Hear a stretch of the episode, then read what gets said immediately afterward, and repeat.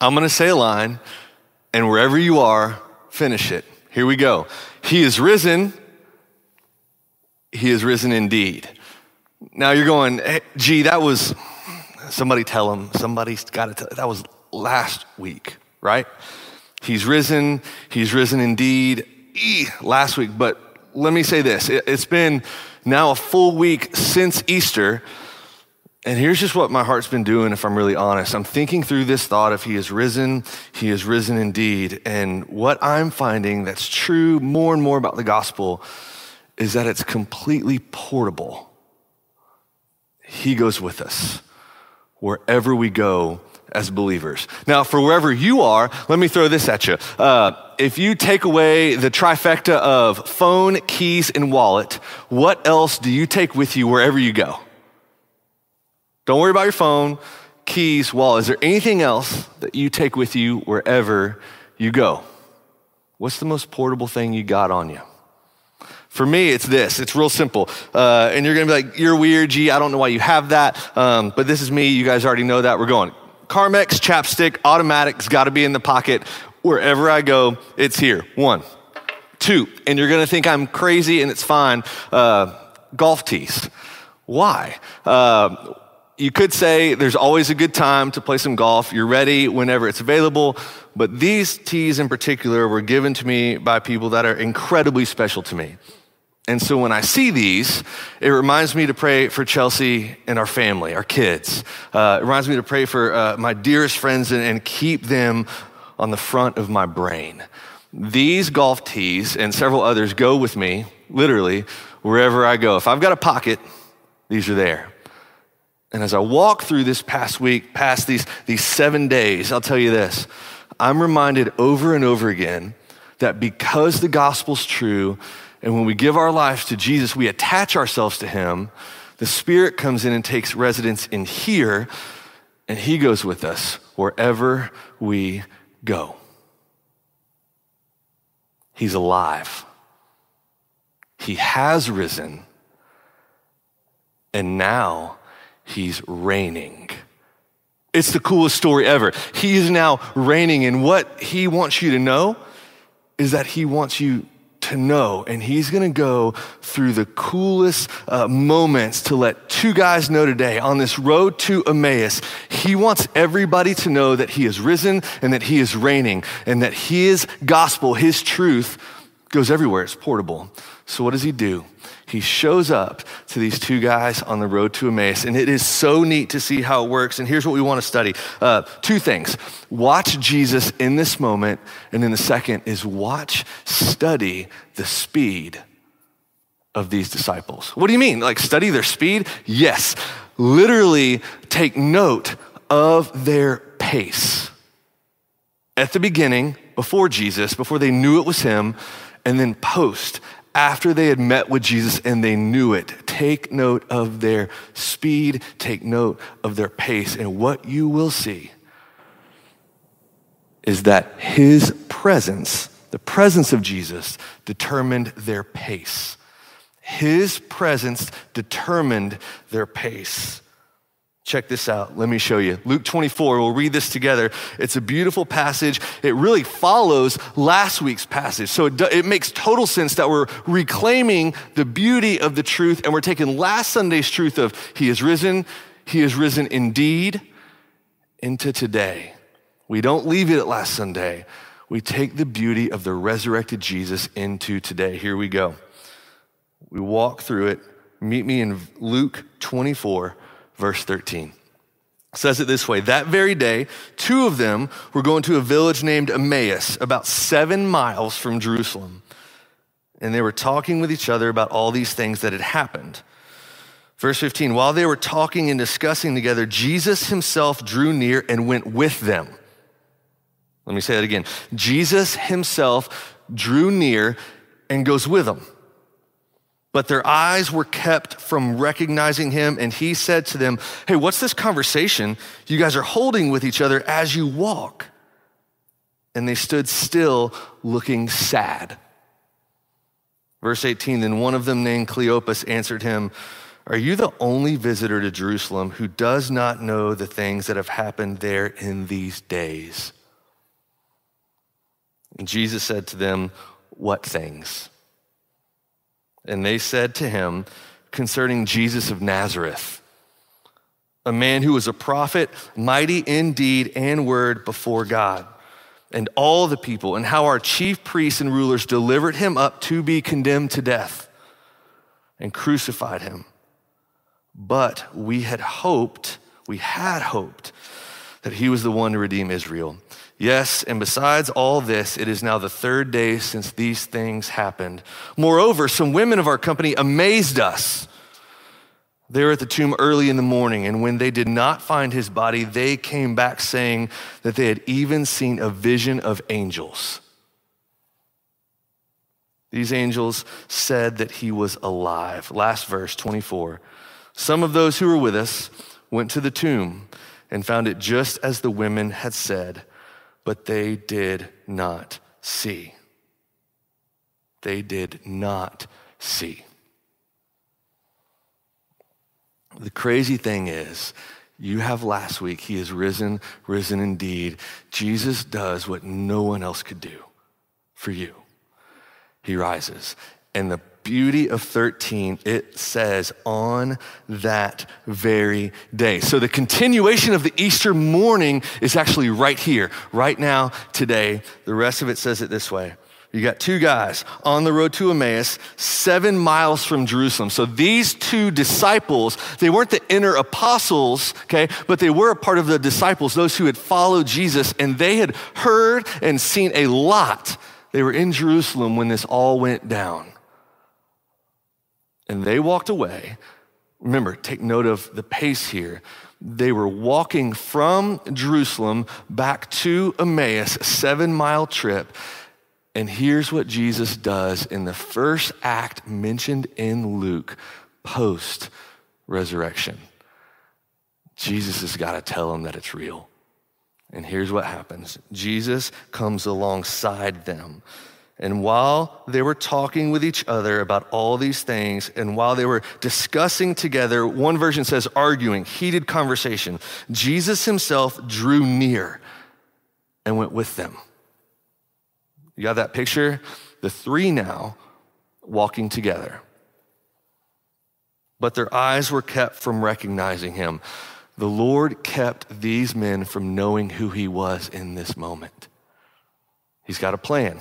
Let's watch the plan unfold. And he said to them in verse 17, What is this conversation that you're holding with each other as you walk? Now, I love Jesus in this moment because you know as well as I do, the word is omniscient. Jesus knows everything, he's got it all figured out. But he wants to entertain a conversation. What are you guys talking about? Let's walk together. And Jesus assumes the role of listener right here. And he hears them out what patience the king has. What is this conversation you're holding as you walk? And then, guys, they stood still and looked sad. Again, note their pace. Note their pace. Walking from Jerusalem back to Emmaus, it's merely a walk. And then when Jesus poses the question, hey, what's happened here? They can't even move. They stand still and their faces are discouraged. They're sad. It goes on. And then Cleopas, we don't know much about him. We don't even know a name of the other disciple. But Cleopas asks, Are you the only one? Who has no idea what's going on here. Um, I love this. Uh, I love this. Check this out. Thabiti Anyabwile. I think I got that right. Incredible preacher, incredible pastor. He says it this way Imagine being known for asking Jesus whether he knew about the crucifixion. That's this moment. Imagine being the guy, the person that asked Jesus in this moment if he had heard of the crucifixion. That's essentially what Cleopas has done. He doesn't get it. His face is kept from recognizing Jesus, and Thabiti says it right. What a moment. And then they unpack it. Jesus says, What things? And they say concerning Jesus of Nazareth, a man who was a prophet, mighty in deed and word, miracles, preaching before God and the people. And then they say, and how our chief priest, our own, the Jews gave him over to the Romans, and they delivered him up to be condemned to death and crucified. Verse 21 tells you exactly where they are. Say it simply, but we had hoped. In other words, we had hoped. It's past tense. Hope for these two in this moment is gone on their way back to Emmaus. No wonder they're walking slow. They're discouraged, they're dejected, and all of a sudden they have zero purpose. Finishes up, some of those who were with us went to the tomb. Verse 24 found it just as the women had said, but him they did not see. So get this you have the two hearing the reports of this, and they wouldn't entertain it. They did not believe it. The crazy thing is, the one who was crucified and risen is right with them. Now, if we fast forward into the story, and I don't want to go too far, but if you fast forward into the story, things change. There is a moment at a dinner table over the breaking of bread where Jesus allows them to understand and recognize exactly who he is. And in that moment, everything is changed. Flip over, skip down, whatever it looks like for you, to verse 33. In response to recognizing Jesus, they rose at that same hour and returned to Jerusalem. And they found the eleven and those who were with him gathered together, saying, The Lord has risen indeed and has appeared to Simon. So get this you have the two on the road to Emmaus, and their pace, their speed, lacking, slow. As soon as they see that it's Jesus, Jesus then disappears. They get up from that very table, that very moment, and they book it back to Jerusalem. They had just walked the seven miles to get to Jerusalem over to Emmaus, and they said, Oh my goodness, it's all true. And in that moment, the beautiful reality of the resurrection was portable and real to them. And here's the cool thing it's like Peter and John before the Sanhedrin when you get later on in the New Testament. These guys couldn't help but speaking about what they had seen and heard. It was fully on from that moment. And they rush back, they get with the 11, and they announce this beautiful thing. They found the 11, and those who were with them gathered, saying, The Lord is risen indeed, and also appeared to Simon. His presence changed everything for them. Get this, I think the first half of the story, it's a he is risen question mark for this, folks. Now we have the, the beauty of being on this other side of this, and we're going, yeah, man, how can you not see it? But in that moment, I think if I was in their shoes, I may be them. Doubting Thomas gets a bad rap. There were others, probably me, in that moment. And he literally show up in this house and with the rest of the 11 come to the conclusion he has risen indeed. His presence determines their pace. Look at it. On the way to Emmaus, slow. When they realized it was all true, it was, who can I tell this to? I've got to get back there. This is an emergency. It all happened. It's real. He is risen. He is risen indeed. It's really, really cool. You know Jesus like that. You know Jesus like that, where it will, it just bubbles up inside of you and you just gotta let other people know. If you know him and you are working on mastering this book, that bubbling will occur and you've got to tell everybody you know how good it is that Jesus has risen. Do you know Jesus like that? I'll tell you this He determines your pace too. He determines your pace too. What, what, let me argue this just for a minute. He who sets your pace matters. Whoever sets your pace matters. Can I just make an argument today for the one whose yoke is easy and the one whose burden is light? He gets you, knows you, created you, and therefore is the only one who's going to get this whole pace thing right in your life. I'm not a runner. Never have been. I was probably the last kid to make Woodlands cross country team in 1996, 97. The team was good. I was bad. Uh, it was awful. I, attempt to run now because of the discipline of it, and my dog really likes it. Scout is my pup. He's a golden retriever. And most mornings, you will find us, um, you will find me being dragged around Crockett Park. Uh, he is the worst pace setter in the history of pace setters. Um, I throw the collar on him. He's got a leash that's about yay long, and Scout and I are off. And I thought, man, I'm just going to do this. This is going to be awesome. Scout's the pace setter, or I am supposed to be the pace setter. What I found out day one one is that he wants nobody else leading. Nobody else leading. So, what is that picture? It's an awkward picture of all of these people at Crockett Park who are really good runners and understand what they're doing and their dogs behave. And then it's me with my eight year old golden retriever, and he is literally pulling me around the park. You're like, well, doesn't that help your running? No. It pulls your arm out of socket, and that pace is brutal. In fact, it kills any chance that I have of doing this long term because the pace is wrong.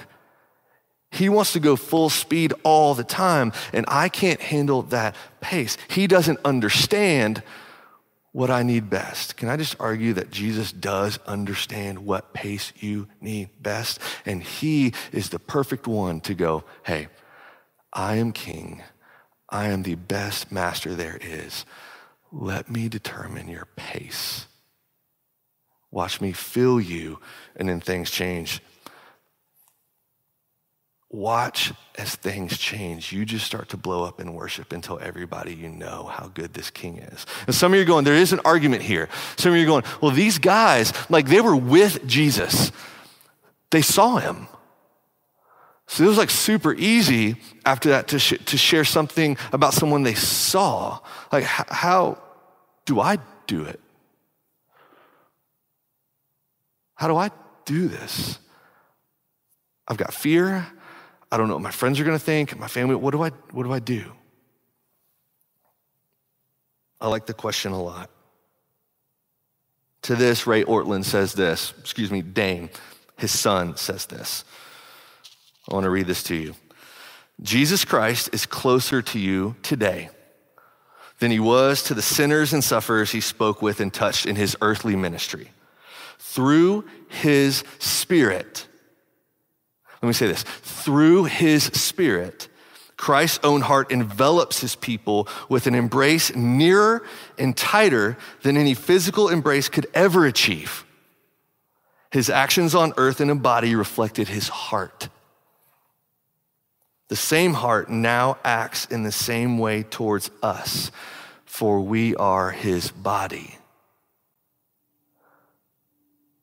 Post ascension, so there's a moment after resurrection when Jesus goes to the right hand of the Father. It's called the ascension, Acts chapter 1. The beautiful doctrine that we've got to base the rest of this out of is post ascension. In other, words, uh, in other words, on this side, if you and I give our lives to Jesus, attach our life to Him, forgiveness of sin happens. There is a beautiful exchange where Jesus gets your mess and He implants His Spirit in you to lead, guide, and direct. That's how portability is possible. You get the power of the Holy Spirit. And let me just toss buckets of freedom at you right now. If you believe in Jesus and you've given him your whole life and you have no idea how to have a gospel conversation, it's okay. The hope for your friends, the hope for your school, the hope for your sweet mate in your college dorm, or your grandmother, or your grandfather, or your parents, or as you see different people coming into this summer coming up. The hope for them is not you. The hope for them is not you. The hope is in you. Do you see the difference? Pressure's off. The hope is not you. The hope is in you. Now, Paul stresses this over and over and over. You get, you get to Colossians, and he will say, uh, The hope is Christ in you, is the hope of glory. And you could even refer to that and go back to that and go, Okay, it's Christ in me, that's the hope of glory. That deletes the idea completely that it's Christ and me. Like Garrett and Jesus are gonna tag team this thing, and it's gonna be awesome. What I've learned in 39 years of Garrett trying to do this thing with Jesus is Garrett fails miserably. But he hasn't. Christ in me hasn't. But you got to let Jesus, and I've got to let Jesus prune me, shape me, trim things in my heart that aren't of Him to where I blow up in worship. And then it just automatically happens that I want to share this beauty with other people. It's Christ in you that's the hope of glory. That is how this whole portability idea is possible. You see the freedom here? Christ in you, the hope of glory. You're not the hope. He in you is the hope. That's how these gospel conversations happen.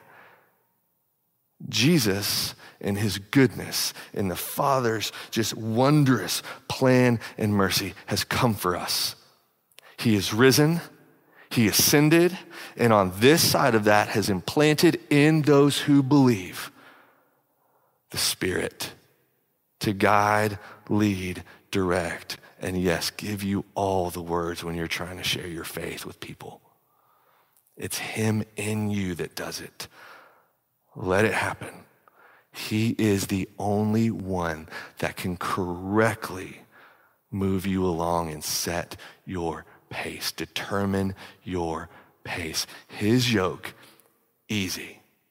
His burden, light. He has risen, fam. He has risen. He's risen indeed. If you don't know him, You've never given your life to Him.